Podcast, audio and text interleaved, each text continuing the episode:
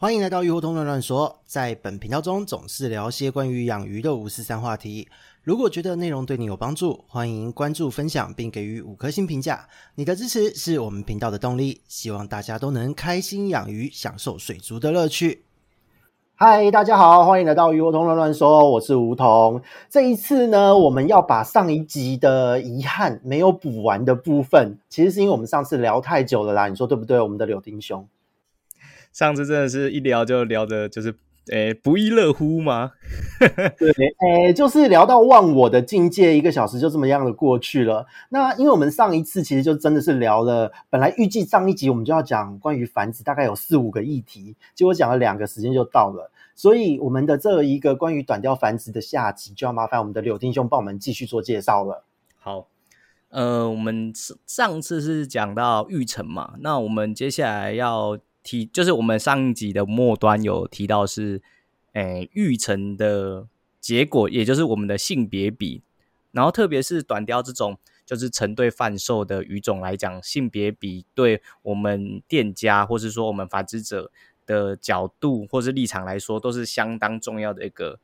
嗯需要去琢磨的重点。对，嗯、那根据我们去。看到了一些 paper 的一些资料，虽然这个 paper 比较怎么讲，它时间比较久远一点，但一好像是一九九六吧，我记得。那但是我们还还是可以得到一个大通则的一个概论，就是，诶，温度以及我们的 pH 是我们影响我们育成时性别比的一个关键。了解，哎，那那我很好奇，就是一九九六年的资料到现在，后面没有针对这一个温度和 pH 的性影响到的性别比再做更新的研究吗？我看好像是没有了。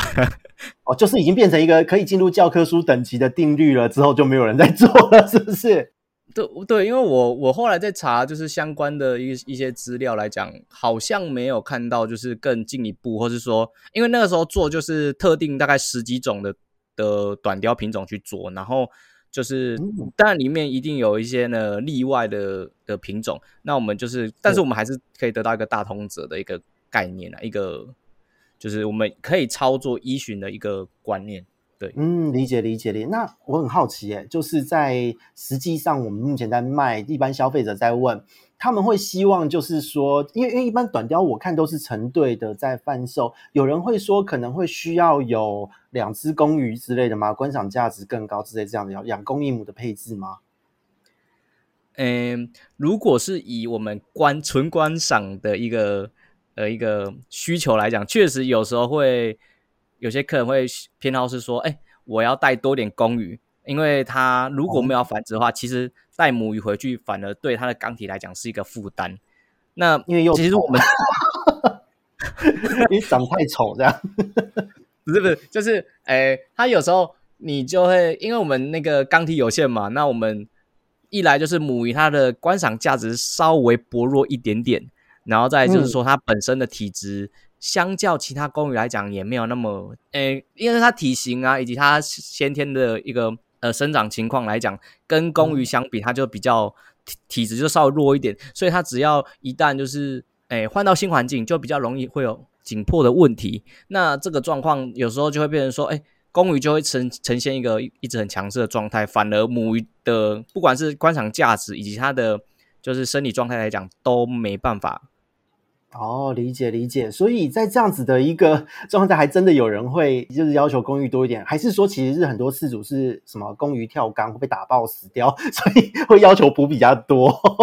做备用这样子。对，其实这个也是有，就是蛮多例子是这样子，特别是我们繁殖期间，我们的母鱼，它其实它虽然它体格小，但是它的整体的杀伤力，它的护幼的行为是相当的激烈的，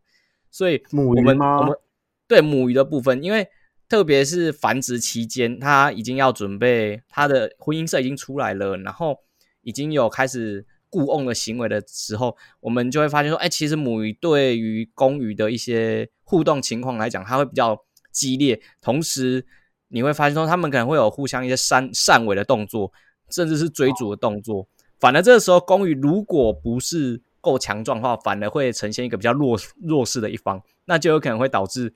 诶，他们可能会追打，然后可能会受伤等等的。然后这个时候我们就会呃建议是，如果在这种期期间，我们会建议先降一点水位。那第一个就是去去减少它跳缸的一些风险，然后再就是说，哎，避免避免杀破头吗？哎，应该是说，就是它你如果水位一高，它就容易跳啦。嗯，了解了解。哎，那如果是这样子的话，在我们一般的繁殖的状况，刚刚我们一开始提到的这个性别比，真的有很多的饲主在自己繁殖的时候会去做这样子的调控吗？其实调控来讲，因为我们好，我们就直接破题的说，其实我们影响性别比很重要的原因因素是温度。那温。嗯刚刚有讲到温度跟 pH 都会影响到，那其实但是温度它本身去影响的呃调控因素是影响比较深的，反而反倒是 pH 你你去调整虽然会略有差异，但是相较温度来讲，它比较不会有那么显著的差异。所以其实对于饲主来讲，像我们这种呃像我们自己一个工作室，或者是说自己繁殖的几个缸子，其实都可以透过。诶，温度就是空调的部分去做温度的调控，那其实就可以有一定的成效去掌握那个性别比。那目前来讲的话，就是性别比的整个关键的时间点或关键温度，今天是能透露的吗？毕竟是一九九六年的资料，应该可以吧？没有，这它就是一个，其实它大概是这样子，它影响它性别的一个主要时间大概会落在三十产卵之后的三十到。四十天之间，那这段期间不是说我有些人会以为是说，哎，我一生下来那个性别就已经决定了，但是实际上真正决定的因素是这一段期间内环境带来的的一些刺激或是一些状况而去调控他们本身的性别，不是说我一生下来就是公鱼或是母鱼这样子。是的，这个部分真的也是鱼类的生理知识啦，就是真的很多人其实不知道会有这样子的一个讨论。实际上，鱼类在发育、在受精卵开始分化的这个过程，甚至是鱼苗的阶段哦，这一段时间你的水温、光照、各式各样的一些改变，都会影响到它的性别。那所以其实这一方面在，呃人工的环境下，孔雀鱼蛮可怜的哦，就是很容易被拿来做这种实验，拿来说孔雀鱼和清江鱼还有斑马鱼，看在这个时候加什么东西，可能公鱼多一点，母鱼多一点。所以就是在这个实验的过程啊、呃，累积。了很多的，就是我们讲两性两性性征都兼具的个体哦，对，所以就总之感谢他们的牺牲，就是也建立了鱼的性别是后天决定的这样子的一个概念。对，就是这就是一个良好的实验生物所带来一个结果了。啊，是啦，对，我们先 RIP 静默一秒，嗯，好。那在短雕的部分的话呢，是三十到四十天。那这段时间刚刚说是产卵后，还是说孵化后？是产卵后，是不是？对，是产卵后的三到三十到四十天。对，然后我们就会开始探讨说，哎，到底怎么样？什么样的温度会公鱼的比例会比较多？怎么样的温度母鱼的比例会比较多？那我们其实我们这边那一篇论文的实验数据，它是以二十五点三度。为一个中间的分界，那温度比较高的话，讨人厌的数字，这数字怎么那么不干不脆？对，那其实我们大概对，我们不过我们就是呃，就记二十五度就为一个分界这样子比较好记。然后其实二十五度也是我们常态在养鱼的一个差不多差不多的温度。对，那我们就记二十五度为一个那个中间值。嗯、那二十五度以上的话，公鱼会比较多。那二十五度以下的话，母鱼会比较多。嗯，对。然后你特别是呃，温度如果到了二十七度以上的话，公鱼的比例可能会到多达到七成左右，母鱼可能只剩下三成。那反之亦然。嗯、对，所以你只要不是说，哎，我只提高一度，然后可能比例不会差很多。它其实只要差一度，它本身的性别比差就会差很多很多。对，嗯，当然就是。中间也有一些，呃、欸，短鲷它是相反的状况，就是它可能温度高的时候反而母鱼多，那温度低的时候反而公鱼多。那我们这边有一个以前，哎、欸，其实我没有养过这个短鲷，那个论文上面写它是凯特短鲷，那我不晓得 有没有这一条我没养过，好陌生哦。对，它比较它的颜色比较朴素一点，后来稍微去查一下，对，它颜色比较朴素一点，然后就是他就是一个蛮极端的例子，他就是刚好就是刚刚讲的通则跟他在他身上是不适用的。对，这也是它的原生环境是什么样子？我好好奇，有产在哪里的鱼啊？应该是说很少的鱼会有这样子相反机制，因为绝大部分的鱼呢，这呃海洋的或是淡水的都一样哦，都是温度偏高，是因为雄激素本身会比较发达一些，所以会促成雄性的这一个呃它的这个性征啊，或是它的这些性性腺的分化。那可是竟然在这样子的鱼种身上高温会相反，我真的蛮好奇的。这个短鯛有相关的资讯吗？诶，这个我可能还要再确认一下，到底他到底是为什么会这样子，又或者是说，哎，会不会有可能是实验上的一些有一些问题？我们就不讨论这一块。不过就是，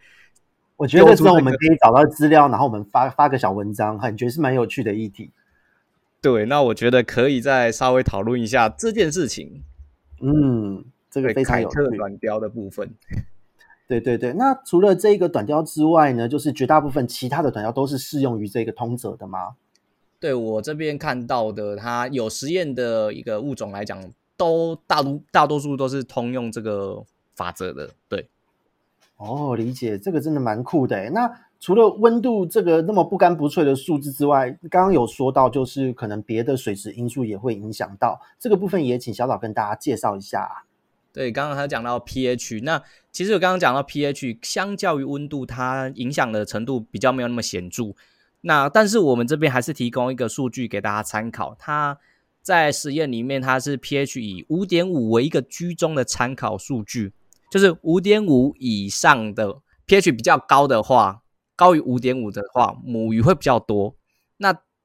低于五点五的话，雄鱼会比较多。哦，这个倒是蛮有趣的，因为因为其实在，呃近年的学术之间都慢慢的把 pH 影响性别的这一个讨论把它移除掉了，因为呃 pH 影响的层面真的很不显著。对，不过在早期的研究中有这样子，其实一个大的方向来说，可能还是有一些参考价值在。那这一个部分的话，在这些资讯，你们自己实际上在店面的繁殖有去做过 pH 的调控，搭配温度的比对吗？诶，如果是以固固定温度，然后去调控 pH 这个操作，我们其实是没有去做的。那第一个就是我们很难去精准的做到这一件事情，然后再就是说，啊、对，然后我们怎么讲？你真的要去做这个，你势必要可能十来个缸体，就是可能那。那一阵子大概一两个月都不能做其他事情，那你势必你，而且你还要时时刻刻去监控，那更不要是说有时候是其他人去管理的时候，那又有一些操作上的落差，这特别是在我们操作活体实验的时候很忌讳的一个点，所以这个比较不适合我们的场域去做，老实讲。但是理解理解，我们的一个操作环境来讲，以我们就以我们温度刚讲到温度去做一个。讨论好了，就是我们其实可以发现说，哎，冬天比较低温的时候，常常你大概在春天收到的，就是慢慢养大那些那一那一批仔鱼啊，其实你就会发现说，其实大多数都是，就是母鱼会明显的会是，就是你会看到，哎，比较多一点点，嗯，对，这是这是这是可以很明显的肉眼的观察到的一件事情。那如果你是在夏天，然后到进入秋天那一段期间的繁殖期间，然后你慢慢的快要到冬天之前，你那一批育成的反而就是公鱼略多一点点。对，就是这是一个蛮有趣的现象，就是你其实就可以从这种就是日常的小比较之下，你就会知道说，哎，其实温度真的是对他们有很明明显的显著差异。那虽然我们在哎，我们鱼房都是有做空调的一个温度调控情况下，因为我们还是会有。落温度上的落差，毕竟毕竟要要省电费嘛。其实，对，讲一个比较现实的，我我好喜欢这种很务实的这种发言。对对对，就是这件事情真的是，呃，没不可去，没办法去避免。而而且最近那个电费的那个计算方式又改变，对，对又要涨价，又要涨价了。对，就等于说你你如果用电量达到一定的度数的话，那个这个计算会上去很夸张。对对对，会相当的宽，而且跟以前相比，真的差很多。所以这件事情又需要 更更加的去在意、去留意这样子。对，那、啊、所以我们人生好难，我们只能说活下去真的太难，连呼吸在一个室内都要花钱。对，不过就不过就是，呃，就是中间取一个平衡啦，然后就不要差太多。嗯、那毕竟我们都是一年一年做轮替，那其实我们的。公鱼母鱼的比例来讲，也不会真的真的说，哎、欸，真的差很多。对，我们毕竟还是那个操作还是在一个中间值，嗯、就是大概以二十五度为一个上下去做一个调整这样子。那在这样子的一个状况之下，目前在小岛这边的四组，大家的温度都是调控在几度居多呢？在你的经验中，其实有就是比较之。之前啦，之前比较常接触到的，有在跟我讲到温度这件事情，通常都会说是二十七度。那一讲到二十七度的时候，哦、我就会开始，因为通常会来找我讨论这些事情，一定是他鱼有一些状况啊。我通常是对 我这边有遇到有人来咨询，对，就是这个是一个蛮蛮奇怪的事情，就是呃，可能大大家以前的观念是说，哎，我温度要高一点，然后可能。鱼只的成熟啊，以及鱼只的状况，可能他们会认知的，好像哎这样子比较 OK。但是常常来的都是，我就一问，就是哎他操作都没什么问题，但是他就是有一些，哎跟我们落，诶环境的规划有些跟我们有一些落差，然后再再再一问，就是说，哎他们的温度都稍微高一点，那特别就是要转转夏天的时候啊，对，是那个时候的一个气候震荡。然后又它的温度又长期又比较高的状况下，它常常就会有一些病原菌啊，或是一些问题的。对，就是你会觉得他们就会突然这些操作的客人就会突然出现，突然浮现，突然问一些这是这类的问题。但是你回回头一看，就会发现说，发现说其实就是大概就是那大概就是温度，不然就是诶环境太久没整理，然后不然就是说它本身的。比如说过滤的一个维护情况，就不是我们所预期的那样子。是因为大部分高温养的朋友，因为呃很多在养高温的这一个环境之下，因为细菌它的这一个代谢速度也会很快，毒素的累积也会很快，所以高温的状况，因为鱼它中它虽然在高温，它代谢也会变快，反应会比较亢奋，可是生理这种东西就是有一个极限，二十六度以上，在现在的学术定义上，其实已经对于鱼类来说是高温了。那你又弄这样的高温，然后呢，细菌它们耐的高温程度更高，所以随着温度上升，它是等比上升，它的毒素也会更多，然后就会变成你的鱼已经受不了这些细菌带来的副作用了，就是这些毒素的产生，那就会出状况。所以如果你要高温，你的环境单纯一点也就罢了。那如果你的环境呢很华丽，真的会有各种超自然现象，而且真的就像刚刚小小讲，那换季就是大考验呐、而且特别是温度上升的时候，就是细菌的种类更替，那细菌会特多，那你一个顾不好或环境的系统老化、脏污累积，呃。我们先说这个咨询费用要两倍哦，听过这一集还没有改善的话，咨询费用两倍，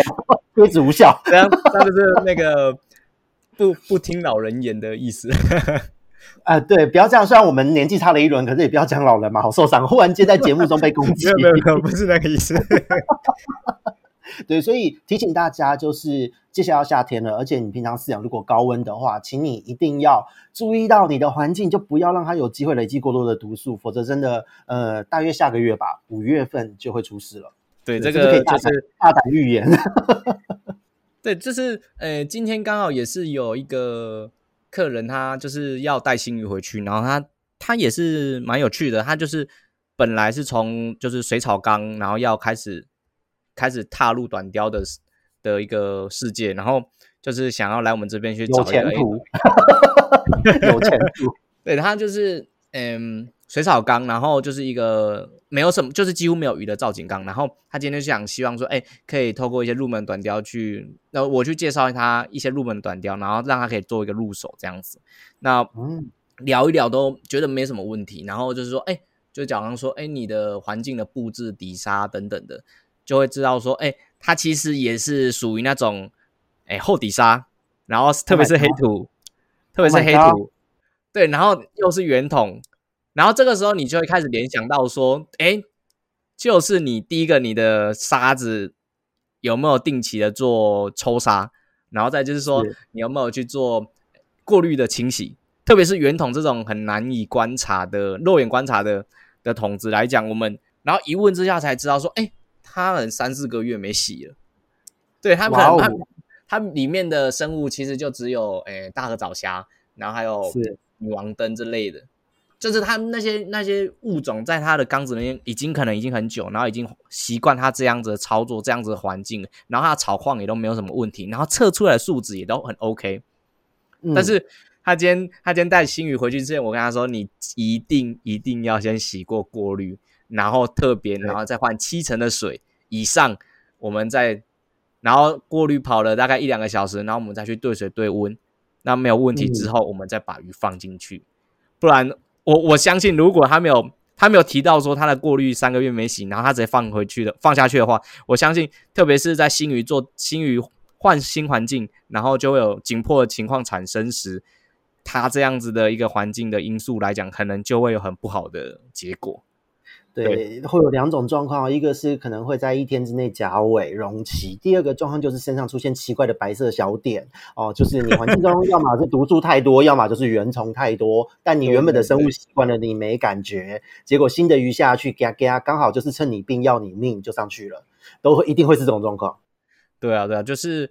我们可能会预期说，哎，我们的鱼本来都没什么事，那我可能我为什么买你的鱼就有事？那是你的鱼有问题吧？你们很冤枉哎、欸，店家冤枉，真的。就是有时候会有这样子的一个状况产生，然后就是希望，其实只要来跟我们，就是现场跟我们聊过天的人，就会发现说，其实我们我每次在购买新鱼的时候，都会希望说，哎，我先了解一下你你们的饲养环境以及你的操作管理的一些观念，嗯、然后我们去做一个确认都 OK 之后，我们再把活体交给你，那会是我们第一个我们。可以很确切的了解到说，哎，你的管理是 OK 的。那我们的活体到达你的缸内的时候，也可以呈现一个不错的状态。那当然这，这、个才会是一个长久之计，而不是你今天跟我买鱼了，然后我们就把鱼给你，然后你把钱给我，然后就没有了。然后常常这样子就死掉了。对，然后这个时候就会，这个时候他就会觉得说，哎，是谁的问题？那。其实这个也实在是很难讲，因为有时候说不定也有我们没有看到的一些鱼之上的问题而疏忽，这是有可能的。但是如果我知道环境上如果有可以改善的地方，我相信都是有很多可以值得讨论的地方。然后如果真的鱼况有出了问题，跟我们买了鱼出了问题的话，其实都会很欢迎，就是跟我们去做一个就是事后的讨论，不管是说。也不是说一定要，不是说呃要一定会赔偿你们还是什么的啦。对，讲一个比较现实面是这样子。哦、但是我觉得我们要去厘清问题啦，厘清问题，我觉得这是非常的重要。不是说要秋后算账或或 寻仇，这是真的是要厘清问题。因为呃，其实我这边也蛮多有人来咨询室，他说他在某一间店买了鱼，然后呢，他的这个鱼本来在店面看也没事，回来有事。那这个东西到底是？店家的问题还是我的问题？其实是现在是有人也会用这样子比较理性的态度，而不是是把责任丢给店家。我觉得是很棒的一件事啦。可是，在这个讨论的过程中，其实我们在跟客人沟通的过程，经常都会发现说，其实是很多人的对于。鱼缸对于系统的照顾，还有对于生物的这一个它的基本的机制不是那么的了解，因为就像刚刚提到的这一个原本是草缸的这一位案例好了，我相信这一位听众应该也是会现在正在听我们讲话的听众之一，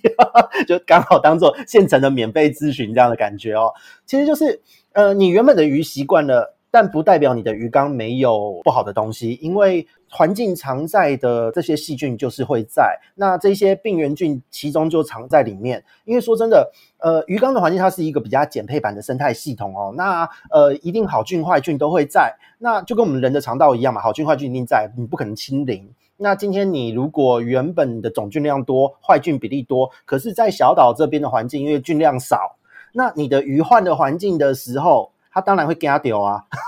啊惊到惊到身上比较脆弱一点，那那么多的细菌，当然就是你对我没有免疫力，我先干掉你，就会上去咬它了。通常都是这种状况。对对对对对对，所以所有的听众朋友们，希望大家就是当呃接下来夏天，因为夏天细菌长得真的特快，你买鱼的时候问一下老板们，你的环境是怎么样照顾的，然后呢，你回去至少把你的鱼缸环境、你的照顾方式弄得稍微接近老板的水质一点，可能你换个水，降低一下菌量，降低毒素都好，都可以大幅的减少呃恐怖事件或是超自然现象的发生哦。因为鬼月也要到了嘛，我们不要在鱼缸内见鬼哦，这个很重要。对，然后我刚刚讲到这一点，就是购买前的一些。就是鱼缸况的了解，以及说，哎，饲养管理上的一个交流讨论来讲，这个在国外有一个蛮那那个是几年前的的一个案子啊，就是就是动物福利的部分，他讲到说，如果水族馆水族馆这一方他在贩售活体的时候没有尽到教育的义务吧？对，教育的教育的义务，然后而直接的将活体贩售给对方。导致说后续鱼只活体这边出了一些状况，那其实是水族馆这边要做负责，然后也实际上也是有判罚款的部分，所以其实这一部分我觉得我们在特别是水族馆这一方，就是要特别的注意这件事情。不管我们现在有没有法规的规定，其实这都是我们照顾生物的一个基准啊。那透过这个方式，我相信这整体的一个大环境来讲，以及说这个水族的风气来讲，才会越来越怎么讲蓬勃发展。因为人要越来越健康啊，整个产业要越来越健康，对对对，健康的，然后不会是说，哎，我们整天都削价竞争，然后而忽略了，哎，我们今天养鱼的目的是什么？我们今天养鱼就是要爽，要要炫耀，要怎么样，要怎么样，要漂亮，对吗？那我们。整如果整天就只是透过价格去评比一家一家店的一个优劣的话，反而就失去了我们实际日后的一个怎么讲管理上的一个讨论的机会，就只是一手交钱一手交货。嗯、那与其这样子，那不如你就就一直网购就好了。然后你也完全看不到食鱼，然后你也没有一个讨论的对象，甚至现在就是没有一个可以怎么讲交流的平台，就是慢慢的现在就是越来越地下化了嘛。对，反而就是没有一个台面上的一个讨论，就是这个水族的一个声量来讲，就变得慢慢的沉寂，那就会变得很很可惜。对，这真的蛮可惜，因为其实我这边，因为刚好其实刚刚在我们开录前还在跟小岛 complain，就是我们在申请，我在申请我的那个 电子发票，课程录好了，那个大家到时候记得买，自己帮自己业配一下，因为其实在我的课程中，呃，第一堂课程我本来要。讲一一直在想说要不要讲一些实战的东西，可是我后来想一想，当你的概念逻辑还有怎么样去照顾好一个是认识生物要什么都不清楚的时候，我们讲那些都太早。我们买鱼回去不是要用药物去毒它，我们也不是只是为了抢便宜的价格，而是我们是真的喜欢这一条鱼，让这条鱼好。那我觉得我很我很开心的一件事，就是在于说，在这一年下来，不论是像小岛啊或什么，基本上有来上过，就是呃我们鱼活通乱乱说频道的一些品牌们，大家都是会把鱼的需求放在首位的。所以其实对于客人的教育或者客人的服务，我觉得都是非常的重视。那我觉得在这样子的状况之下，说真的啦，呃，你今天买一条鱼，你希望的是除了炫耀之外，当然这个部分也是你要从这个跟鱼的照顾的过程取得很多的乐趣。那如果说你今天用了一些比较奇怪的方式去看待，就是鱼这一件事情，或是你的环境根本就不是鱼要的，那就让这个生命折损了。其实我真的是觉得很可惜。对，所以我觉得。啊，价格是一回事，但是我们要看到的是这一个生物，这个鱼它带来给我们的价值。那这个价值可能是生呃生活的体验面，或是你跟这一条鱼培养的感情，这种互动的这种观感面的东西。我觉得这都是我们值才是真的我们要去值得探究的东西啦。对，所以这个部分真的是好，挺小岛那个买鱼了，买鱼了，联名买鱼了。对，其实其实刚刚那边的总总结就是，哎，我们养鱼不是。养的是一个过程啊，嗯，对，那个过程所带给你的体悟，那才是真正养鱼的目的。是的，好，是的，对对，讲讲的比较讲的比较哲学面是这样子。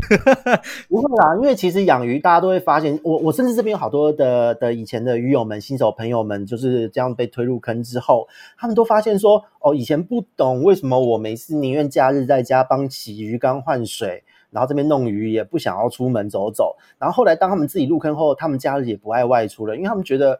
透过喂食、透过换水跟鱼培养感情这一件事情带来的喜悦，比在外面到处跑来跑去是是对于他们来讲有趣的多。我就说，对啊，所以恭喜又多一个那个。进入了鱼坑的人哦，又再次出现了。对，所以当然我们也希望大家不见得是说为了鱼，然后就没有朋友，而是 你养鱼的过程让你真的就是感到开心啊。我觉得这才是最重要的。好，然后我们刚刚扯远了，其实，对，其实有些就尬聊。好，我们刚刚就是性别比这边其实就下一个结论，嗯，就是温度你就是记二十五度，那 pH 就是记五五点五。然后，那个结语就是高温低 pH 的时候，雄鱼会比较多；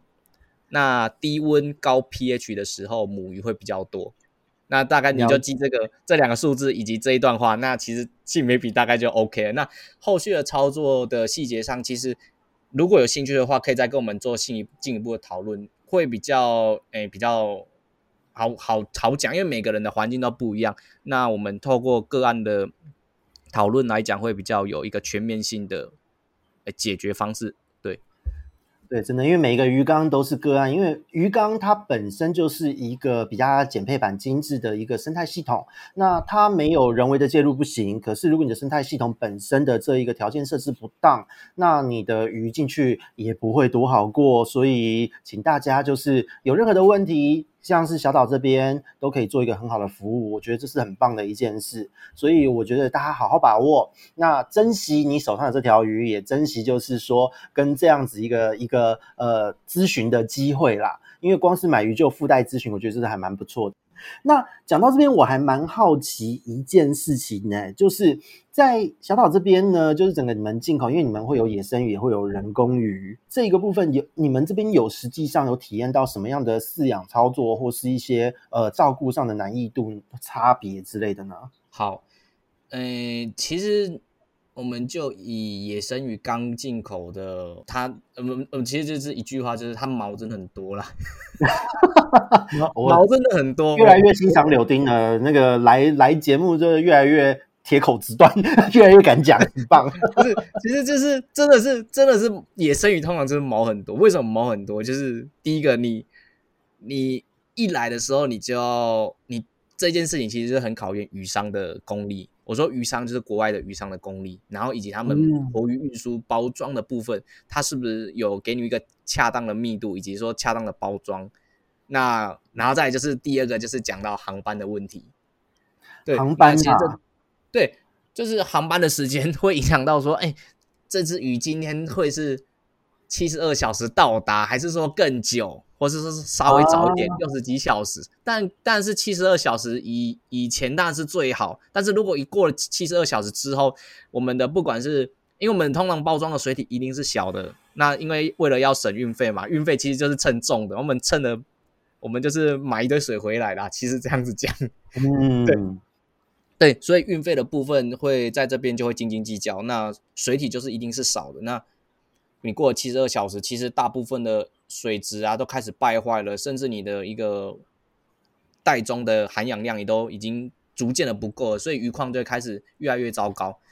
所以就是毛多的原因就是这样子，然后就会探讨说，探讨到说，哎，我们运抵后的一个状况，我们的这个检疫的这个二到三周的这个状的部分，我们要做什么样的调整，然后以及日后的一些体质上的一个调控，看能不能把它调整到跟。呃，几乎跟原本在野生环境差不多，但是其实是不太可能的，因为第一个它可能会有一些呃病原菌的问题，然后，哎，你你有病原菌，你有原虫问题，你就可能要做下药处理等等的。那做就是初步的一个紧急措施去做的话，那其实就通常鱼况的一些生理机制就没有那么 OK，那其实都还需要一点时间去做调整恢复。然后相较人工鱼来讲。那我们一出一出生，它就是娇生惯养，然后就是你给它吃好睡好，然后每天就是让它睡在冷气冷气房里面，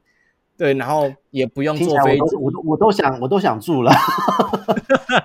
对，然后你你你人在的时候，你还放音乐给它听，然后它什么都都好好的，然后饿了就有东西吃，然后累了灯就关了，所以其实相较来讲，这就是一个人工鱼很一个很大的优点，就是。哎，它的健康状况其实只要你的环境 OK，然后营养得当，其实都不会有太大的问题。所以以我们的饲养难易度来讲，我们这个就可以很直觉的知道说哪一个比较简单。再来就是说，我们就会再进一步就会讨论说，哎，但是有些人会觉得野生鱼它的本身的一些特征来讲会比较漂亮，然后再来就是就是形质上啊，然后体态上啊，好像野生鱼都好像比较比较怎么讲，比较纤细。以短调来讲啊，可能野生鱼会比较纤细，嗯、然后人工鱼可能比较粗胖一点。对啊，那这一点就又又刚刚又讲到，又回到。前面的你饲养人工鱼的环境上是不是 OK 的？如果你密饲养密度太高，然后你的水温不 OK，这都会影响到说你的整整只鱼的体态，以及你到底给它吃了些什么东西。如果你长期都就是可能投喂量都是，哎、嗯，投投喂的食物是不不 OK 的，然后你都只有单一种。单一饲料的投喂，那其实就会可能体态上就会显得很奇怪，就可能会特别臃肿，就不比较不那么纤细。对，然后就是你会发现说，哎，奇怪，就是这个人工鱼怎么买，怎么都长这么呃肥肥胖胖的啊？野生鱼感觉是比较干巴巴的，对对对，比较干巴巴的，对啊。然后要讲到就是说，回过头来就还是会取决于说。照顾的方式会有差异吧？对对对，而且这边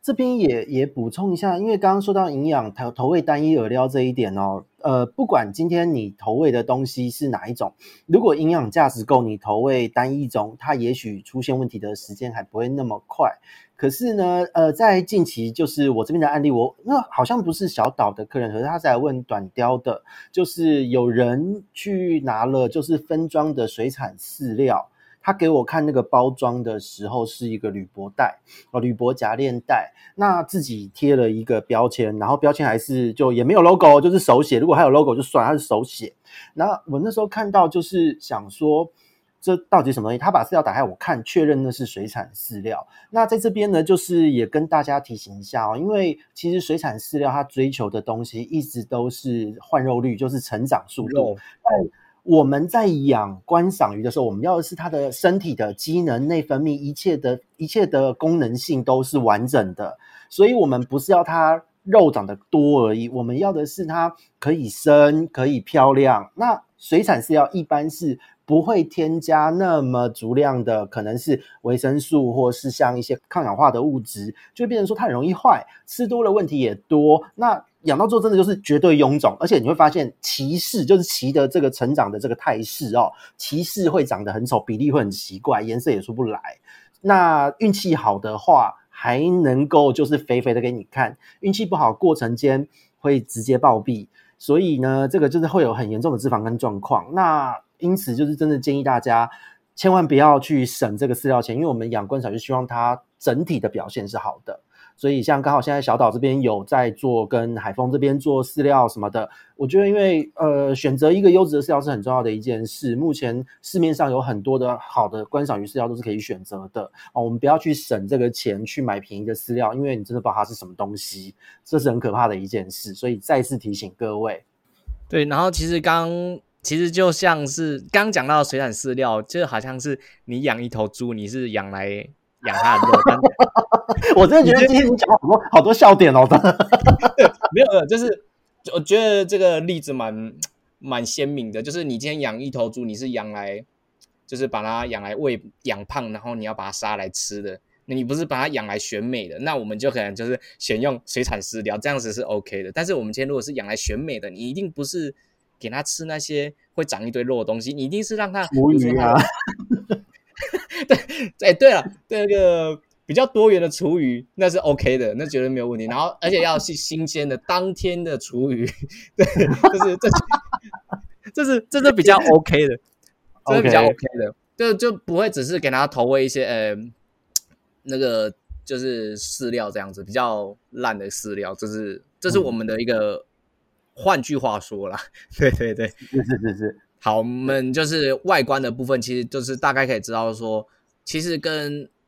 跟它是人工还是野生没有太大的相关性。但是以我们的人工环境，只要是 OK 的，然后营养是 OK 的，那基本上只要成长到差不多的尺寸，其实跟野生鱼不会有太大的差异。那你真的说要有差异的话，其实就是第一个，你的你的人工鱼的子青鱼是不是？就是青鱼，就是他的爸爸妈妈是不是一个漂亮的，是不是帅哥美女生出来才会是遗传了嘛？就只剩遗传基因的部分要考虑。对对对，这部分就是就是考验到说，哎，我们当初繁殖者他选种鱼的部分，他的眼光是不是是眼光独到的？然后是不是 OK 的？嗯那就影响到说后面的子代它的表现是不是符合我们的预期？对，那就有点像那个孔雀鱼的育种的概念这样子。是当养功有道的时候，就只剩下遗传的部分了。如果养功到，其实遗传也到的话，你的鱼带出来，其实野生鱼和人工鱼混在一起，你根本分不出来，因为其实人工鱼。会养的人是真的可以把它养到跟野生鱼就是差不多，体态也是一样的结实，该美的美，鳍该拉天线的都会拉天线，对，所以其实它的体态上面并不会有真的真的不会有那么显著的差异的。对对对，那其实我们比较需要 MMO 啊，我们先我们先继续往下讲，我们继续往下讲，嗯、避免我又离题了，就是然后再去讲到我们的刚刚讲的价格嘛，那嗯。你也知道，说我刚刚讲的就是野生鱼，它毛很多，那势必它的价格一定要高啊。那人工鱼它就是简单好入门，嗯、然后饲养都 OK，其实它的成本就相对的低。那其实价格上你几乎可以看到说，哎，人工鱼跟野生鱼几乎差了大概一点五到两倍，甚至是三倍的价格。那三倍太夸张了吧？短钓的市场怎么回事？三倍很过分。其实还是要看，其实还是要看，就是这个鱼的珍惜。程度了，哦、这因为短钓毕竟珍惜的物种来讲，其实那个价格来讲还是相当的高的，这个是没办法避免的。嗯，了解了解。对，那如果比较是诶比较入门的、比较常见的鱼种的话，就比较不会有这个问题。那大概会差一点五倍到三倍之间的一个落落差，那其实就是去自己去做取舍，然后去选一个适合自己的一个物种，以及。它到底是人工鱼还是野生鱼的话，其实都不是一个很重要的问题。你只要选到一个是健康的个体，然后是你喜欢的，那你只要持续的去做恰当的一个管理的话，就会有很不错的成绩啦。我觉得这个真的是，呃，希望大家就是打破一下这个迷思啦。我觉得很多人会直觉性的认为说人工鱼不好，其实这边也必须。说一句白话，就是不是人工鱼不好，是养的人不好。直接人身攻击，这是因为人工鱼真的是跟照顾的关系有差啊，它真的是这样子。因为现在很多人都是把很多的玩家是不是把呃人工鱼就是野生鱼买回家生出来的 F one 就就出售了？那如果 F one，因为它等于就是野生鱼的基因直接带下来的。它没有说让 F 三的时候会出现可能有一些畸形或是一些比较不好的遗传，但 F one 它其实如果能带得好，其实会跟野生鱼一样的，对，所以先人身攻击一下，对，讲的比较直接一点这样子，真的，今天是真心话大冒险啊，就是各种的岔题啊，然后 直接凑人家这样，对对对，可是那个这个部分其实就是我觉得今天的介绍真的非常完整，那我这边也想要问一个问题哦，就是。呃，以小岛的柳丁兄个人而言，你情有独钟的短鯛是哪一种？可不可以跟大家分享介绍一下？好，就是其实从很久以前就有在关注我们的的朋友的话，其实就会大概知道说，我有时候会特别偏好某一种短雕，然后会做比较多的介绍，然后会特别说我偏好哪一种。其实也不难猜，就是微寒短雕。那微寒短雕其实是一个蛮常见的物种。那你其实不管是东南亚的人工鱼啊，或是野生鱼，其实都应该是说每年都会有吧？那为什么说我会喜欢呢？那第一个就是它的外观以及它的一个形质上来讲，是它有一个很特色的，呃，有一个很有特色的一个特点，就是它的吻部那里会带一抹蓝紫色的感觉。那蓝紫色在短雕这个物种来讲，它其实是蛮少见的颜色。然后对，因为大部分我看都是金属的蓝或松石绿这样的金属色。那威罕它的那一抹蓝紫色，其实看起来的成色是蛮特殊，它并没有金属感，就是一个很浓烈的一个蓝紫色这样的概念啊，完全没有金属色，这是蛮少见的。对，它就是很像那种化了烟熏妆的那种那种辣妹，你知道吗？它就是那种、哦、你的菜是这一种类型的辣妹就对了，不是不是，就是它是一个比喻啦，一个比喻，我就觉得说.就是它的颜色是那种很实在的那种蓝紫色，它不是那种我们那种金属反光的颜色，它就是很实在的，嗯、像是那种亚克力颜料直接压上去的那种蓝紫色，然后是很浓厚。如果你状态很很不错的话，其实你就看到它整个延伸的趋势会整个带到你的腮盖之后下一点点，然后整个面积来讲会很漂亮。然后虽然说它的呃鳍形，就是它的形质上来讲没有什么很出色的一个，比如说它的背鳍以及它的尾鳍都没有长得很特别，就是普通的怎么讲？它的那个背鳍怎么就是就是普通的短雕，它只有末端拉嘛，我记得前面没有天线。对对对，它就是平整的，然后背鳍的尾端有一点点延伸，然后尾鳍的部分就是普通的扇尾，但是、嗯、但是它的尾尾鳍的部分它有分那个红型跟蓝型，这也是可以赏玩那个要点。哦、对，那就是呃你状态好，如果是红尾型，然后再配它的。蓝色呃蓝紫色的嘴巴，其实就是你这尾鱼就会很强烈的对比，就是头尾的颜色对比就很强烈，这是我蛮喜欢它的一个点。嗯、对，然后了解了解，再来就是说，其实它刚讲到，就是它常年都会有，就是不管是诶、欸、东南亚的那个人工的，或是说野生的，其实几乎每一年都至少有两三批吧，那其实是蛮好入手的。然后你就是。你可以，你每一次每每年每一年都会看到说，哎，这一批的它的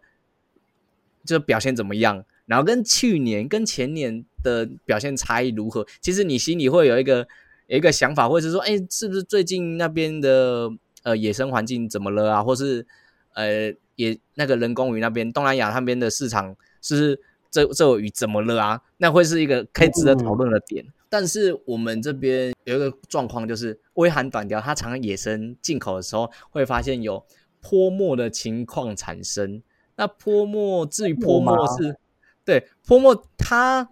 其实真要讲泼墨，它的成因是什么？老实讲，我真的还没有很确定是什么。因为我也很好奇，这个泼墨，因为可以形容一下、描述一下泼墨是什么样的状态吗？它就是呃，随机的在身上有那种类似。喷溅式的点状的，有时候会有斑块状，然后有些是点状的一些情形，但是它不是立体的，它不像是体色有肿肿起来，它是一种平面的感觉。对，嗯，对，那个，哦、然后随着饲养，它出现这个的时候，是不是体色会偏白呢？这个倒也没有诶、欸。就是有两种状况，一个是体色偏白的时候，然后有泼墨泼呃这个所谓的墨点；再来就是体色变得比较灰暗的时候会有这个墨点。然后呢，在这个过渡期，就是鱼开始慢慢可能稳定下来的时候，这个墨点还会存在，但是身体的颜色会慢慢的恢复。哦，应该会是这样的一个变化。嗯，比较偏那个，它本来颜色是灰，就是比较怎么讲？深色一点的，反而不是那种、嗯、呃死白色那样子。对对对，因为因为那个死白色的，有的时候这个是单纯的一个呃。坦白讲，紫白是发现白色的这个都是已经是营养性加上代谢已经失调了。那如果是整个就是原本是暗色的身体，然后身上有几个墨点，那个就是色素细胞它本身没有办法完全的展开，稍微调理之后，营养把它补一补，其实那个地方新陈代谢慢慢更替，长出来新的就没事了。那当然有一些部分呢，是因为它有局部的损伤，损伤也会造成这样的状况发生。对，因为那也不是算疾病，它就是单纯的就是有时候水质刺激，有时候。就是可能物理性的伤害，慢慢那边就是死在那边一块，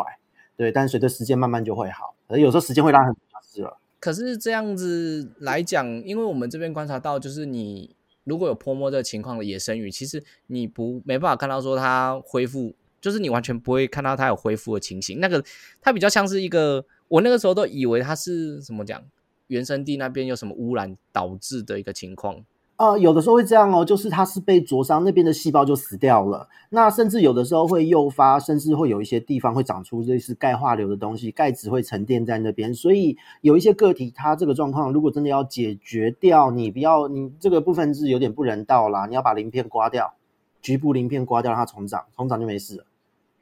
哦，所以它是有有受过某个程度的损伤而导致的一个。外观上的一个差异是这样子，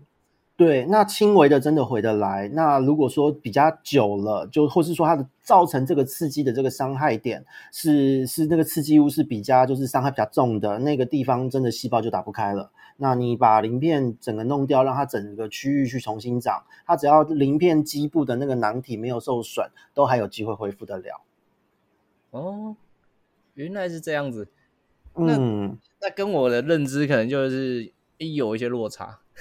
其实还好，你讲的没有错，就是他的确是有受到什么伤害或刺激哦，所以他可能就是在原产地那边有一些状况，导致说他的一个表现变成那样子，而不是说他本身的导致。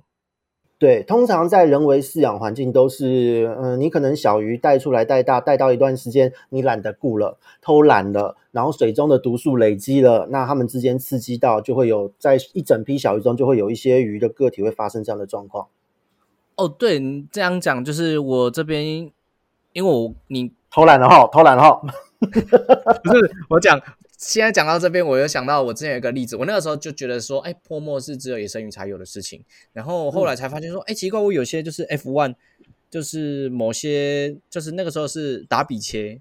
它就是养在大大户养缸里面，然后那个时候就是奇怪，它明明就是 F one，我想说这个野生鱼，这个野生鱼才会有的泼墨型的状况，怎么连 F one 的打比切短鯛都会有？那时候我就以为是遗传，是不是？我就不是，我是想说，会不会是什么感染性的一些一些情况产生？所以这样子推就是推算起来，就有可能是有那段期间可能呃比较呼吁管理而导致的情况变成他那样子，是吗？对，呃，而且有的时候是这个状况，它出现的个体通常都会是比较弱势一点的个体。哦，所以才会就是变成说，它在伤害造成的当下没有办法去把它代谢掉，呃，要么就刺激物太强，要么它身体太弱，就这两个。那这样的个体其实要么就把鳞片刮掉，让它自己再长回来，不然就是你就好好的调养它，哦，赌它的伤害轻微，就是这样子而已。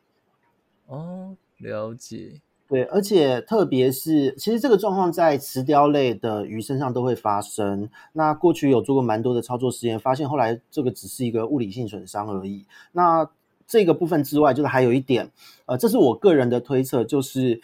因为蓝绿色素它是氨基酸的沉淀嘛，它是结晶状反光嘛，它并不是说体内像是红色色素，它是有一点点这个物质沉淀，它打开才会反射这个光泽。那原本有金属色层的地方，然后呢，如果说今天被破坏掉，这是我的推测哦。如果被它因为外力伤害、化学物质伤害，或它本身紧迫，它缺乏一些呃氨基酸，可能没有办法及时的去堆积上来，它那个地方就只能剩下黑色素。听起来蛮妙的，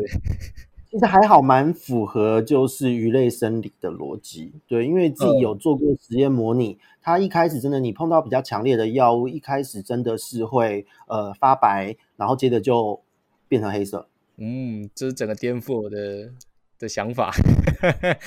不不不，因为这个之前是真的有做过实验观察，因为自己繁殖也会对这个好奇嘛。那这个东西典型最会出现的人工鱼是那个所谓的金波罗，金波罗繁殖的人来讲就会很容易遇到这个状况。那再来就是那个呃，那个叫什么神仙，神仙鱼也会。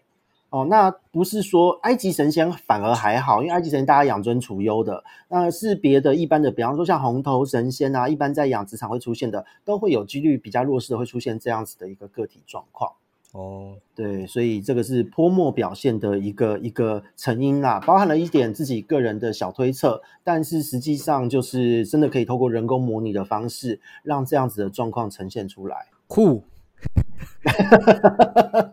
对，不过你那边的整个的照顾上，在这整个的泼墨问题，因为毕竟它还牵涉了就是个体的营养代谢问题，那所以野生的状况最简单的观测方就是这一条鱼，如果它本身年纪没有很大，体型偏小，你会发现说有泼沫表现的鱼，应该都会稍微弱势一点在初期。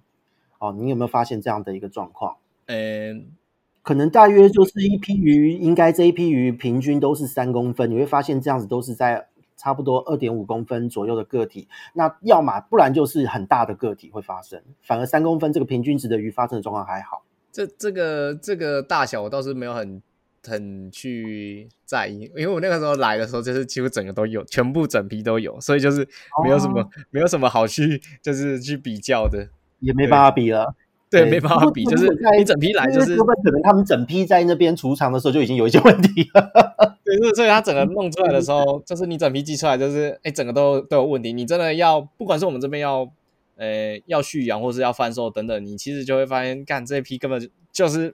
就只能摆着啦。讲白一点，就只能摆着。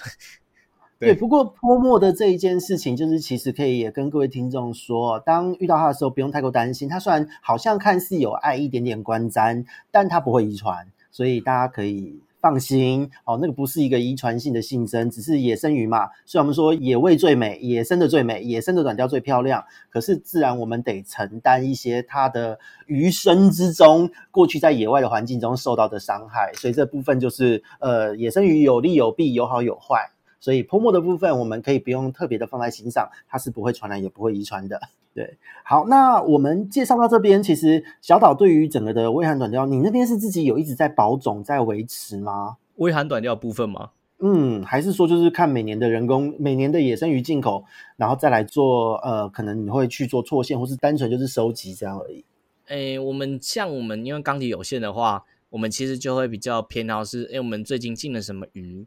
啊，毕竟我们就是繁殖，对于它大概繁殖大概。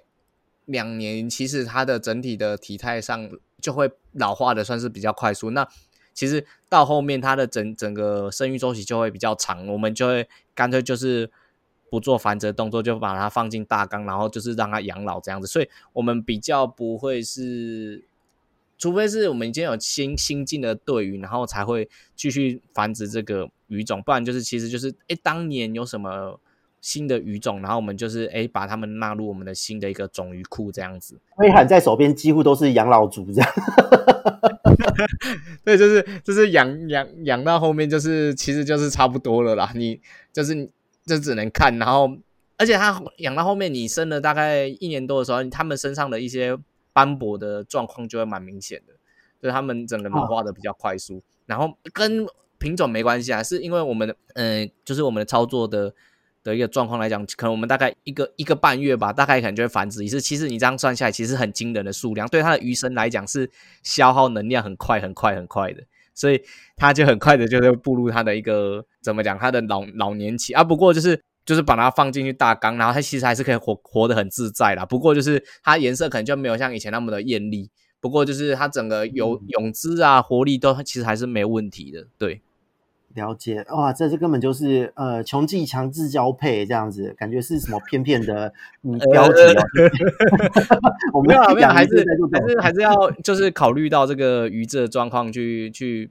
去做操作，而不是就是一直去追求这件事情啊，一一直去追求，反而你预成率也不好，然后你可能预知的状况也都不好，那结果可能就两败俱伤，这就会比较尴尬了。对对，而且这个部分就是也是再次提醒哦，因为虽然我们现在在上半年的产季快要结束了，因为季节的关系、内分泌的关系，那不论如何，现在如果想要繁殖的朋友，你刚好现在可以进入夏天，好好的调养体质。秋冬的时候，秋天的时候降温的时候，再做一波的挑战。那但是也是提醒大家，就是呃，繁殖之前，你的操作一定要是先稳定，让它好好的、平安的，能够心平气和的生长，养出好的体质。那接着到了就是。季节的时候哦，产季到的时候，你再做震荡才有意义。千万不要现在一买回家就立刻想震荡，那震荡到最后，你就会发现这条鱼被你震到崩掉，体质真的会坏掉哦。那你到了秋天该繁殖的时候，就生不出东西喽，这是很可怕的一件事。所以请大家就是